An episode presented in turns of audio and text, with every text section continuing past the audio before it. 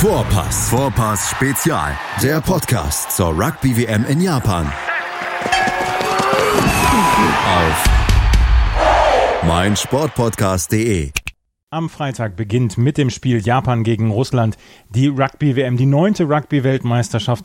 Titelverteidiger ist Neuseeland und wir hier bei meinsportpodcast.de wollen in Vorpass-Spezialausgaben auf die Gruppen vorausschauen und dann auch während der WM natürlich dann auch die Spiele besprechen bzw. zusammenfassen. Herzlich willkommen zur Gruppenvorschau auf die Gruppe C, die allgemein als die Todesgruppe betrachtet wird. Und darüber spreche ich jetzt mit einem unserer Experten hier auch während der WM mit Donald Peoples. Hallo Donald.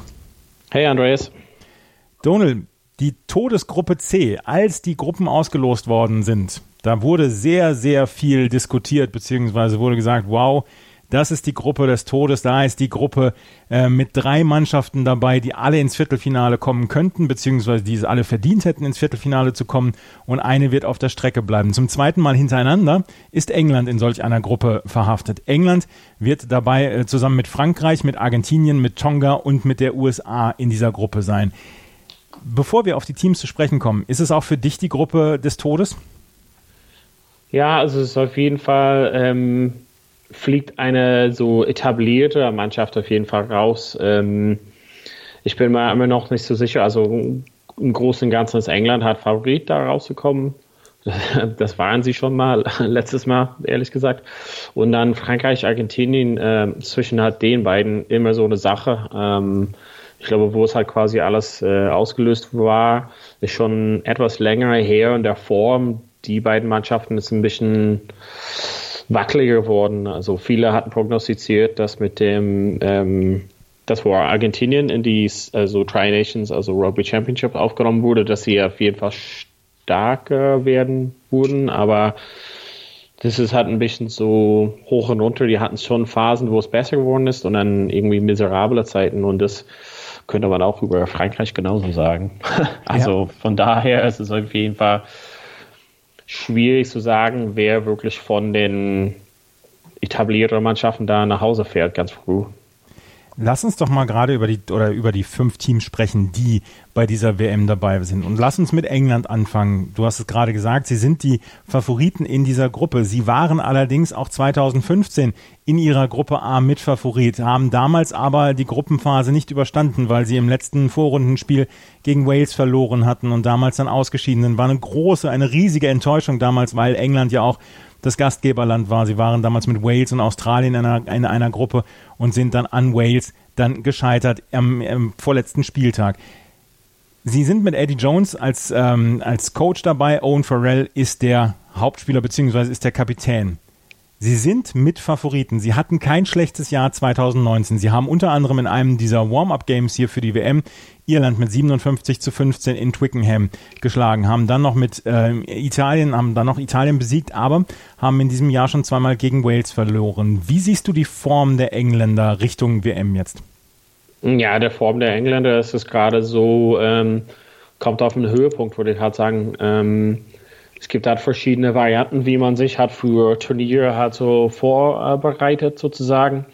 Und ähm, da hat man gesehen bei dem Spiel, was du erwähnt hast, Irland gegen England, diesem Warm-up-Game, auf jeden Fall gesehen, dass England auf der Strecke viel weiter äh, voran war sozusagen als Irland. Ähm, Irland war immer noch so eine Aufbauphase, heftiges Trainingseinheiten unter der Woche und England war viel weiter sozusagen auf dem Weg. Ich glaube, vorbereitet sind die sehr, sehr gut und deren Form in den letzten Jahren ist extrem stark gewesen. Also natürlich hat, äh, wo Eddie Jones hat übernommen hat, hat er ein großes Plan für die vier Jahre zwischen den äh, Weltmeisterschaften. Äh, sehr stark. Also ich glaube, die 18, 19 Spielen hat ungeschlagen, äh, Six Nations zweimal gewonnen und äh, bei den anderen, wo die halt nicht gewonnen haben, sehr, sehr wettbewerbsfähig und aus dem letzten, äh, jetzigen Six Nations zum Beispiel extrem stark gewesen auch. Ähm, deren Form ist oder deren ja, Resümee ist gerade sehr, sehr stark und äh, deshalb äh, gilt er als also Mitfavorit für das gesamte Turnier eigentlich. Sie gelten neben Neuseeland und Südafrika momentan als die großen Favoriten auf dieses Turnier. Sie haben natürlich zwei starke Gegner in der Gruppenphase, aber eigentlich müssten sie doch durchkommen in dieser Gruppe mit Frankreich und mit Argentinien, oder? Ja, auf jeden Fall. Ähm, genau, wir hatten schon mal darüber gesprochen. Ähm, ich äh, habe die letzten Wochen äh, natürlich nichts anderes als Rugby-Videos und Statistiken und alles äh, durchgeforstet. Ähm, genau, wir haben schon darüber gesprochen, wie der Ablauf der Spiele ist. Und eigentlich geht es als ungünstig, dass man sozusagen seine vermeintlichen schwächeren Gegner am Anfang spielt, um quasi nicht, nicht ums Weiterzukommen zu beeinflussen, aber das quasi äh, Weiterkommen nach dem Viertelfinale zu beeinflussen, weil ähm, England fängt halt an mit den vermeintlichen schwächeren Gegnern, also so ein bisschen um sich warm zu laufen. Und dann haben sie die richtig harten Spieler zuletzt, also Argentinien und dann Frankreich sind die letzten Gruppenspiele für England. Und das ist halt so eine Sache, wo die Spieler, die werden auf jeden Fall, also ich glaube England gegen Tonga und England gegen USA, das wird halt wirklich nicht die, also ich kann mir nicht vorstellen, dass die Top 15 sozusagen auf dem Platz läuft. Eher so vielleicht so eine Auswahl, so von den vermeintlichen B-Mannschaft für England. Aber gegen Argentinien und Frankreich werden die halt mit Top-Besetzung auslaufen. Und dann, wenn da so eine Verletzung äh, irgendwie dazu kommt, ist man auf jeden Fall schwächer. Also es sind halt natürlich ein, zwei Positionen, wo England halt sehr, sehr gut besetzt sind. Aber es gibt ein, zwei Positionen, wo die sich das nicht leisten könnten, dass die eine Verletzung hätten. Und natürlich kann ich dir aus der äh, erster Hand sagen, was das mit Irland gemacht hat in 2015, ja. wo irgendwie fünf, sechs Leute gefehlt haben, nur wegen diesem einen Frankreich-Spiel.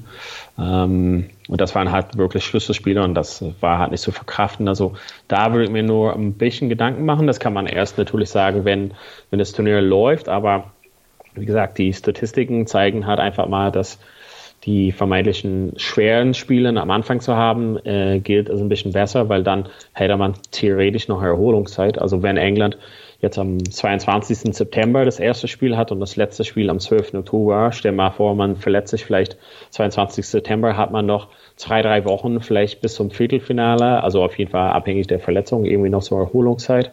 Das ist quasi was, was auf jeden Fall einen Einfluss drauf auf die gesamte Turnier und ist auf jeden Fall diese Gruppe einen Einfluss haben könnte. Am 22. September geht es gegen Tonga, am 26. September gegen die USA, am 5. Oktober dann gegen Argentinien und am 12. Oktober gegen Frankreich. Ja, die schwereren Spiele sind ähm, am Ende dieses, ähm, dieser Gruppenphase für England, aber zwei Schlüsselspieler beziehungsweise ein Schlüsselspieler und ein Flügelspieler, der ähm, auch viel Beachtung bekommt, die sind im Moment noch verletzt und kommen hoffentlich dann zum Spiel 3 und zum Spiel 4 wieder. Das sind auf, einem, auf der einen Seite Jack Nowell, der Flügelspieler, und auf der anderen Seite Marco Vunipola. Da hat man, als er sich im März verletzt hat und im März schwer verletzt hat, hat man schon gedacht, wow, der kommt überhaupt nicht zur WM. Jetzt wird er, ist er nominiert worden, er wird die ersten beiden Spiele auf jeden Fall fehlen. Wie wichtig ist Marco Vunipola für diese Mannschaft, für das englische Team? Hm. Ja, also er hat sich eigentlich später verletzt, es hat, hat, sich eigentlich im, im, Finale von Champions Cup verletzt. Achso, Entschuldigung, ja. Ähm, Im Mai, ähm, da war ich auch dabei. Deshalb kann ich mich genau erinnern, das hat dann quasi vor der Halbzeit raus. Ähm, also, wenn du hatte beiden Spieler, also ich glaube, Jack Noel ist halt schon ein super Spieler, ist aber zu ersetzen. Da hat man schon äh, mit Kochne Singer und äh, Johnny May auf jeden Fall Ersatz, würde ich gerade sagen. Ähm, man kann auch so ein bisschen ein kleines Reshuffle machen, vielleicht Daily auf der Ecke oder sowas. Ähm, aber Marco Vonopolo ist auf jeden Fall der Verlust zum nächsten Spieler. Ähm, ist quasi ganz groß, weil das ist halt einfach ein weltbesten Spieler hat, mit Wonopola halt quasi vorne. Ähm, danach kommen hat äh, Gain zum Beispiel, der ist auch sehr stark, hat nicht ähm, hat nicht die Erfahrung vielleicht äh, wie Wonopola, aber ich glaube, das ist halt einfach mal irgendwas. Wir haben schon über Neuseeland gesprochen und Brody Retallick, also das ist jemand, auf den man vielleicht setzen muss, obwohl die hat vielleicht verletzt sind. Also der Sorte hat vielleicht mindestens die ersten zwei Spiele fehlen, aber ich glaube, solange er bis zum dritten, vierten Spiel äh, auslaufen kann, um ein bisschen Spielpraxis wieder zu haben, wäre hat auf jeden Fall eine super Verstärkung und das ist halt irgendwas, wo man schon das Risiko mitnimmt, dass er halt vielleicht doch nicht die ersten Spiele schafft. Aber ist das, für ihn ist es halt wert, sozusagen zu warten. Ja, aber England auf jeden Fall Favorit auf den Gruppensieg in der Gruppe C. Ja, genau. Und, und, wenn ich halt kurz einfach eingehen könnte, also ich hatte schon ja. Leute mit so ein, zwei Verletzungen. Ähm, es gibt bei England einfach so für mich ein, zwei Jungs, die es wirklich, also die Mannschaft von okay, gute Mannschaft zu Weltklasse ähm, ändert. Und das ist zum Beispiel Billy Winnepola, äh, Owen Farrell und äh, Manu Tuolagi. Und das sind drei Jungs, die sozusagen eine Spielart und Weise haben, die auf jeden Fall auf Konfrontation gesetzt ist. Und das sind halt vielleicht einfach mal Leuten, auf denen man halt nicht so leicht irgendwie verzichten kann. Ähm, ich wünsche halt keinem eine Verletzung, so um Gottes Willen. Ich meine halt nur, dass der dieser Ersatz für solche Leuten ist halt nicht mehr das Gleiche. Also der, der Abstand sozusagen zum nächsten ist halt so ein bisschen größer und ich würde halt sagen, zum Beispiel Farrell ist einfach Weltklasse und der nächste wäre halt George Ford. Das ist halt jemand, der super ist, wenn er nach vorne geht, aber ansonsten also nicht Weltklasse ist. Und bei Venepola und Tuolagi gibt auch schon, die können halt schon damit klarkommen, aber der, der Verlust sozusagen der Leistung ist halt ganz stark. Und das sind halt Sachen, wie gesagt, also man denkt halt, naja, es kann, also Verletzungen werden halt passieren, aber das sind echt Schlüsselleute für England. Also die Vunipola-Brüder, beziehungsweise Billy Vunipola, Tuilagi, denen sollte auf jeden Fall nichts passieren, beziehungsweise auch Owen Farrell nicht. Aber wir werden sehen, wie die Engländer durch die ersten beiden Spiele kommen, bevor sie dann gegen Frankreich und Argentinien spielen. Frankreich und Argentinien, die spielen gleich das erste Spiel gegeneinander. Und die Franzosen, die sind so ein bisschen die Unbekannte in dieser Geschichte. Die Franzosen, die hatten in den letzten zwei, drei Jahren wirklich ganz ganz fies schlechte Ergebnisse. Die Stimmung im Land ist auch nicht so richtig gut, was die Nationalmannschaft angeht und was so ein bisschen ja, was so ein bisschen den Rest äh, vom vom Rest sich unterscheidet in Frankreich, dass das Liga-Rugby höherwertig ist, beziehungsweise von den Menschen und von den Vereinen dort als höherwertig angesehen wird gegenüber der Nationalmannschaft. Die Nationalmannschaft trifft sich eher selten und wenn sie sich dann trifft, zum Beispiel für die Six Nations, dann haben sie in diesem Jahr zum Beispiel nicht den Erfolg gehabt. Ist das, hat sich das jetzt geändert, beziehungsweise haben die Franzosen jetzt eine größere Chance dadurch, dass sie den Kader jetzt länger beisammen haben oder traust du ihnen im Moment nicht so richtig viel zu? Hm, also grundsätzlich zu dem ersten Teil ja. Also sie haben auf jeden Fall einen Vorteil, dass sie länger zusammen sind. Das war halt, was ich letztes Mal auch als Kritikpunkt geäußert habe gegen Six Nations. Die werden halt nicht so freigestellt wie die anderen Mannschaften, äh, weil die halt Clubverpflichtung sozusagen haben und das ist die Priorität. Es ist halt immer noch so in Frankreich, auf jeden Fall.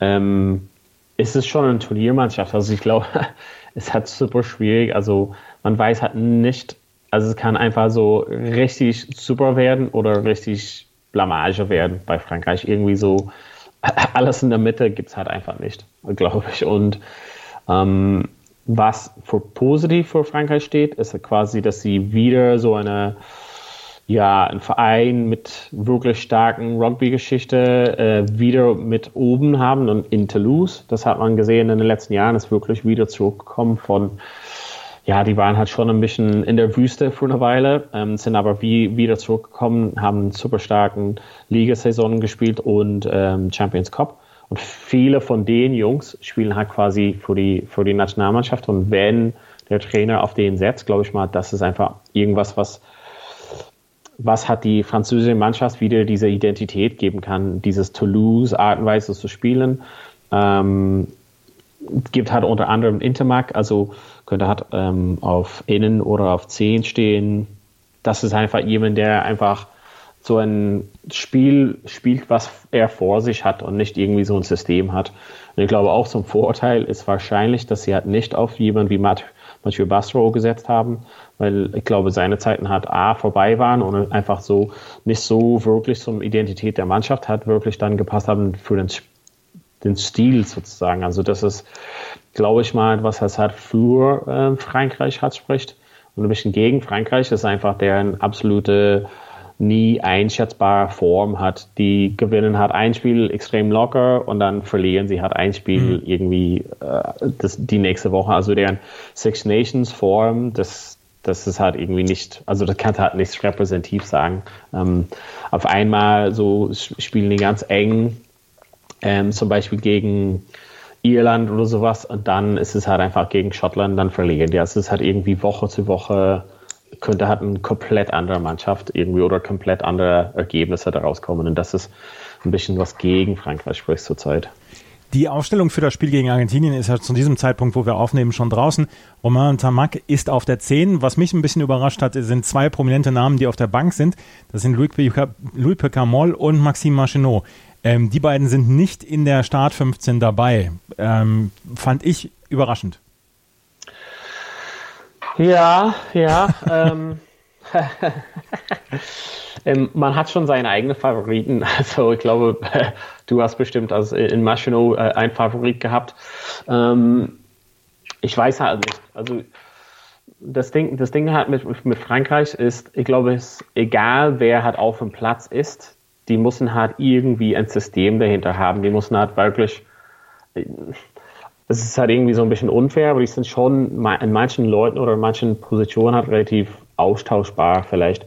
Und mir wäre es halt wichtiger, dass sie wirklich, egal ob, ja, also Piccamo ist auf jeden Fall schade, aber egal wer da steht, dass sie einfach mal vom Coach und vom Trainerstab einfach so ein System haben und sagen, das sind, das ist wie wir spielen wollen. Das ist halt so eine Identität und nicht, geh mal auf den Platz und ihr macht das halt schon. Ja. Weil das ist halt quasi das, was dazu führt, dass es irgendwie absolut willkürlich sein könnte. Und ähm, die also Frankreich hat zum Beispiel ein, ähm, also einen, einen, Trainer gehabt für, nur für den, für den Angriff und einen äh, Trainer für die Verteidigung und da haben sie dann wirklich super Angriff gehabt, schlechte Verteidigung und dann haben sie irgendwie gewechselt und dann hatten die in Top-Verteidigung, schlechter Angriff und die haben so die Trainer, ähm, Trainerstab sozusagen, also im Hintergrund auf jeden Fall mehrmals durchgewechselt also für mich wäre halt wichtig, dass sie einfach mal sagen, okay, so wollen wir halt spielen. Wir wollen halt wirklich diesen System halt durchführen, egal welche Leute auf dem Platz sind. Ja. Ähm, wir wollen halt das durchspielen und nicht zum Beispiel Pickamore, wir geben ihnen, also zum Beispiel, wie es mal war, wir geben ihnen den Ball und er wird irgendwas schon alleine zaubern. Das ist halt irgendwie zu willkürlich und mir wäre halt so in, in, dem Sinne bei Frankreich, egal wer auf dem Platz ist, wichtig wäre halt den, den Spielsystem, so dieses, dieses genau Art und Weise, was man, wo, wo man, wozu man gerne Frankreich gesehen hat oder geschaut hat, wirklich dieses Offload-Spiel oder diese Überraschungspakete so. Und da, dafür äh, Intermark zum Beispiel ähm, auf 10, das ist einfach jemand, der wirklich das Spiel guckt, wie es, wie es vor ihm ist, hat ein grundsätzliches System, wie gesagt, vom Trainer vorgegeben, aber kann halt die Leute wirklich gut ums Spiel bringen. Das ist halt jemand, der sehr, sehr wichtig ist und darauf äh, zum Beispiel Maschino, wo er gut ist, aber da ist auf jeden Fall zum Beispiel mit wie Dupont und solches hat einfach trotzdem sehr, sehr gut aufgestellt. Das waren England und Frankreich. Wenn wir uns gleich wieder hören, dann sprechen wir über Argentinien, über Tonga und die USA in dieser Gruppe C, die allgemein als die Todesgruppe bei der WM 2019 betrachtet wird.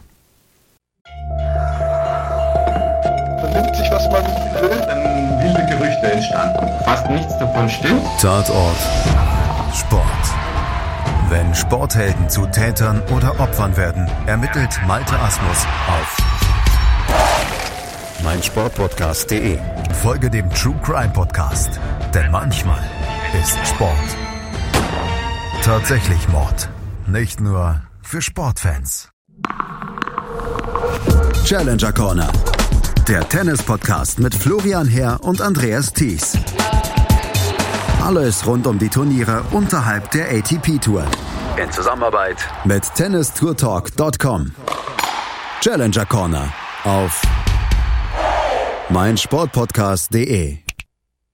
Frankreich und England gehören zu den Favoriten in dieser Gruppe C der Rugby WM 2019, die am Freitag beginnt mit dem Spiel Japan gegen Russland. Und wir haben noch über Argentinien nicht gesprochen. Argentinien ist eine Mannschaft, die man vielleicht nicht immer zu 100 Prozent auf dem Zettel hat, wenn man zum ersten Mal zum Beispiel mit, mit Rugby in Berührung tritt. Aber das ist eine sehr, sehr erfahrene Mannschaft. Zwei der letzten drei Weltmeisterschaften sah Argentinien als Halbfinalist. Sie sind das eindeutig beste Team ähm, in Südamerika vor Uruguay und haben jetzt dann auch mit der Rugby Championship, in der sie teilnehmen dürfen, dann auch Erfahrung gesammelt, beziehungsweise dann auch die Länderspiele gegen die ganz großen Teams, gegen Neuseeland, gegen Australien und auch gegen Südafrika, um ihr Team nach vorne zu bringen.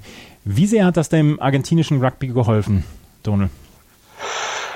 Ja, also es hat, also es hat auf jeden Fall das ähm, dazu gebracht, dass so eine Nationalmannschaft oder auch diese ähm, Jaguares, also das wirklich Sachen, die wirklich dann Fokus auf um Argentinien vorher nicht so gab. Also auf jeden Fall ähm, ein bisschen Bekanntheit für das gesamte ähm, Rugby in Argentinien, auch weltweit und hat den auf jeden Fall einen Stellenwert, dass sie halt quasi öfters dann sozusagen gegen die Top-Mannschaften spielen können.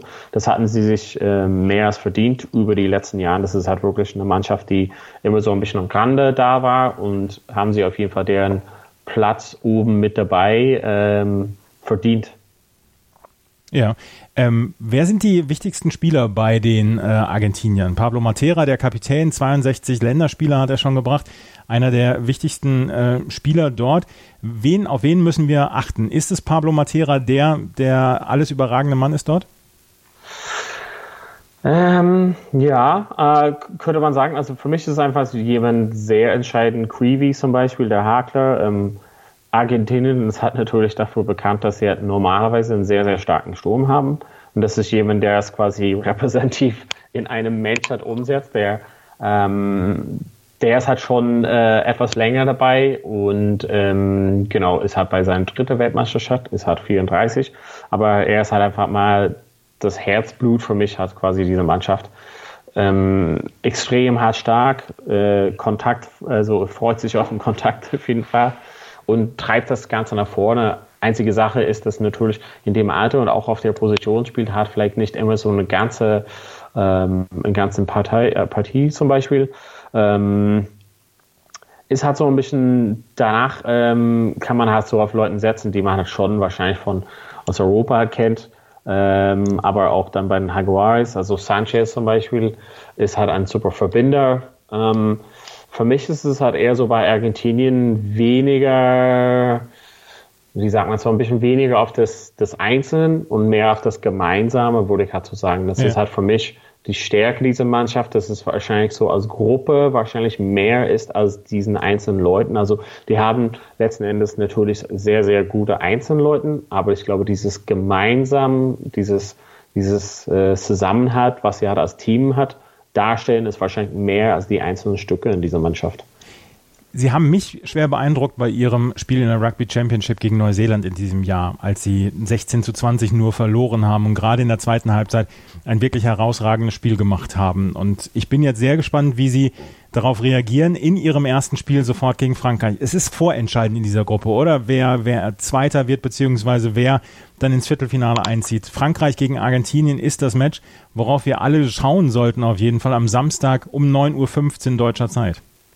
Ja, ist, also ich glaube, das ist dann einfach so sehr schwierig gleich am Anfang. Dieses, also ich habe schon, vielleicht ist es einfach immer, ich nutze dieselbe Ausrede, aber es ist halt sehr wichtig, wie die ersten Spiele laufen. Also momentan haben wir also auf dem Top-Level keine Spiele gesehen seit also Rugby Championship oder Six Nations. Also das heißt, dass die meisten Mannschaften haben wir seit einer Weile nicht gesehen. Wir wissen halt nicht, was in den Training Camps und so passiert ist. Und diese Warm-Up-Spiele lassen wir halt erstmal sein.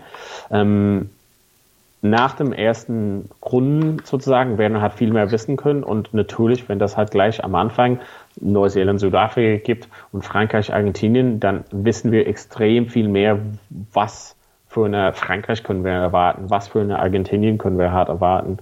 Und das ist einfach ein Schlüsselspiel für den beiden, weil, genau wie du gesagt hast, höchstwahrscheinlich kommt es darauf an, wer dann wahrscheinlich auf der zweiten Platz hat landet, entweder Frankreich oder Argentinien, werden wir davon ausgehen, dass England die Gruppe gewinnt. Argentinien also gegen Frankreich und danach Neuseeland gegen Südafrika, der Samstag bei der WM schon mal picke, packe voll. Lass uns zu Tonga und den USA kommen. Das sind die beiden Außenseiter in dieser Gruppe. Tonga ist eigentlich eine, eine Mannschaft mit viel Tradition, aber es ist nicht mehr so richtig viel übrig geblieben von dieser Tradition. Und am besten lässt sich das dann ja auch ähm, ja, bestärken ähm, dadurch, dass sie gegen die Neuseeländer 92 Punkte eingeschenkt bekommen haben. Tonga scheint im Moment nicht so richtig konkurrenzfähig zu sein auf, dieser, auf diesem ganz hohen Niveau. Ja, ähm, genau, es ist halt ein bisschen schwierig zu sagen. Die, die haben zwar auch diese, also ähnlich zu Samoa, die haben auch diese Geschichte, also wirklich stark also das sind wirklich ein, obwohl es halt wenige Leute da sind, Rugby ist auf jeden Fall mit Abstand Sport Nummer eins. Und die haben auf jeden Fall eine Affinität dazu. Halt normalerweise sind die halt irgendwie eine Mannschaft, die also nicht aus der Gruppe, also weiter als aus der Gruppe kommt.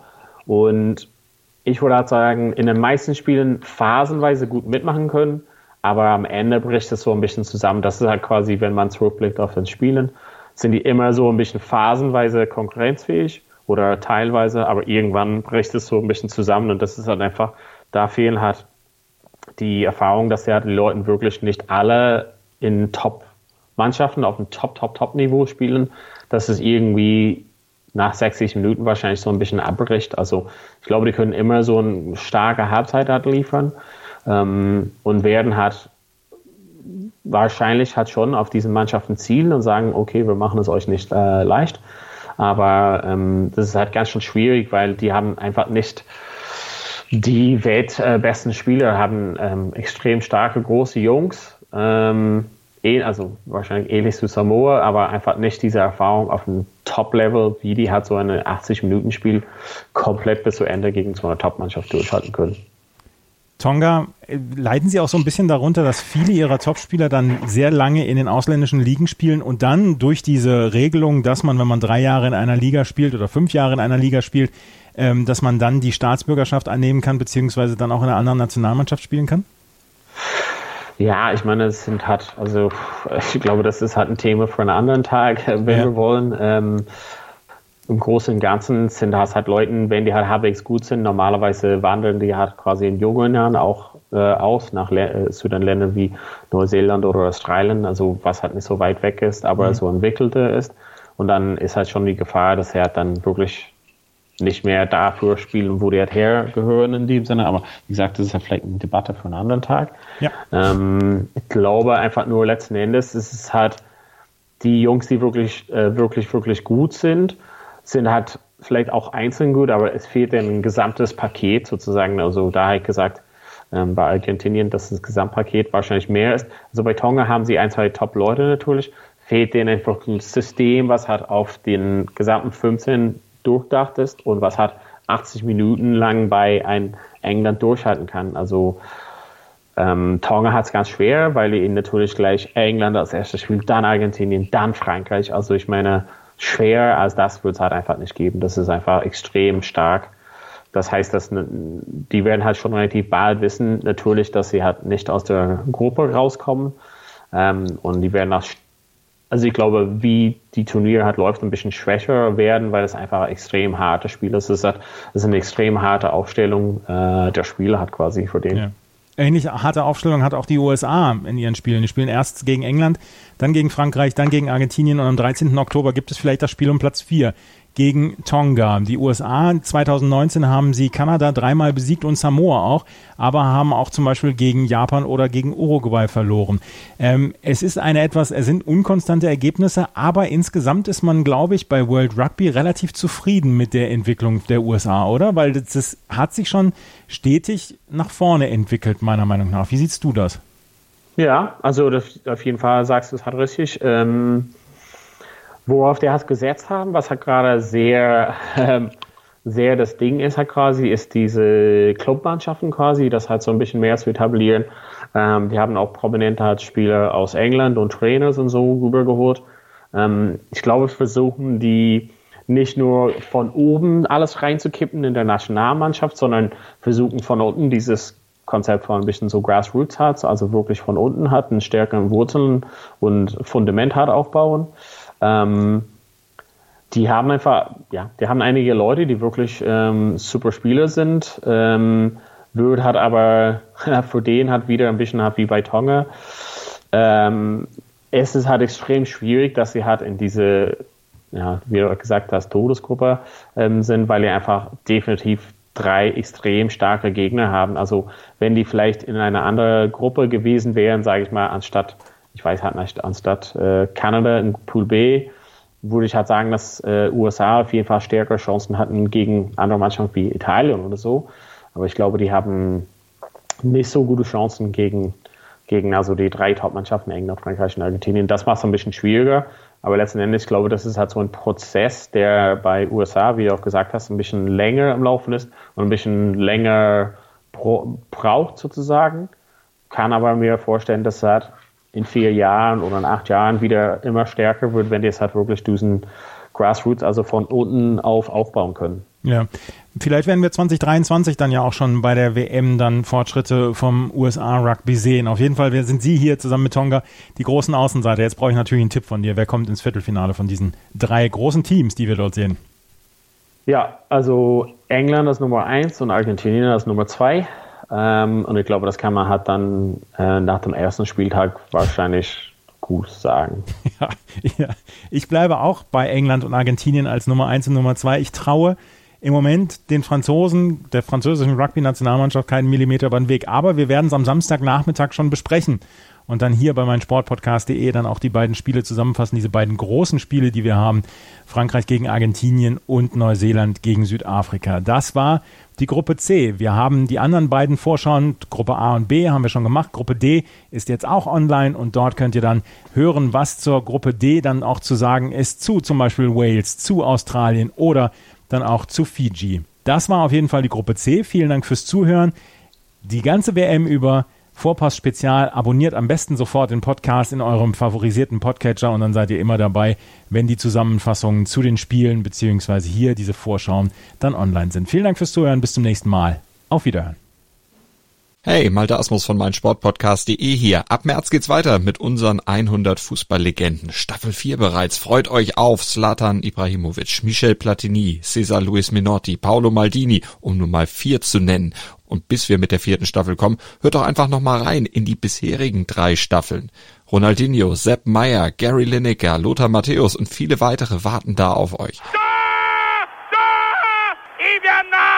100 Fußballlegenden. Jetzt. Überall, wo es Podcasts gibt.